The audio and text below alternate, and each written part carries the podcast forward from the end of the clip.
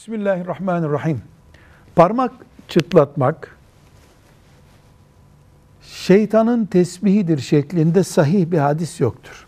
Ama parmak çıtlatmak namazda mekruhtur.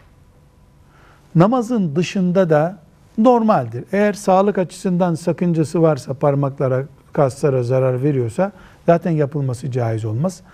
Ama normal hayatta parmak çıtlatmanın hükmü yoktur. Mubah bir iştir. Stresinden insan parmaklarıyla oynayabilir veya başka bir nedenle rahatlatmak için de olabilir.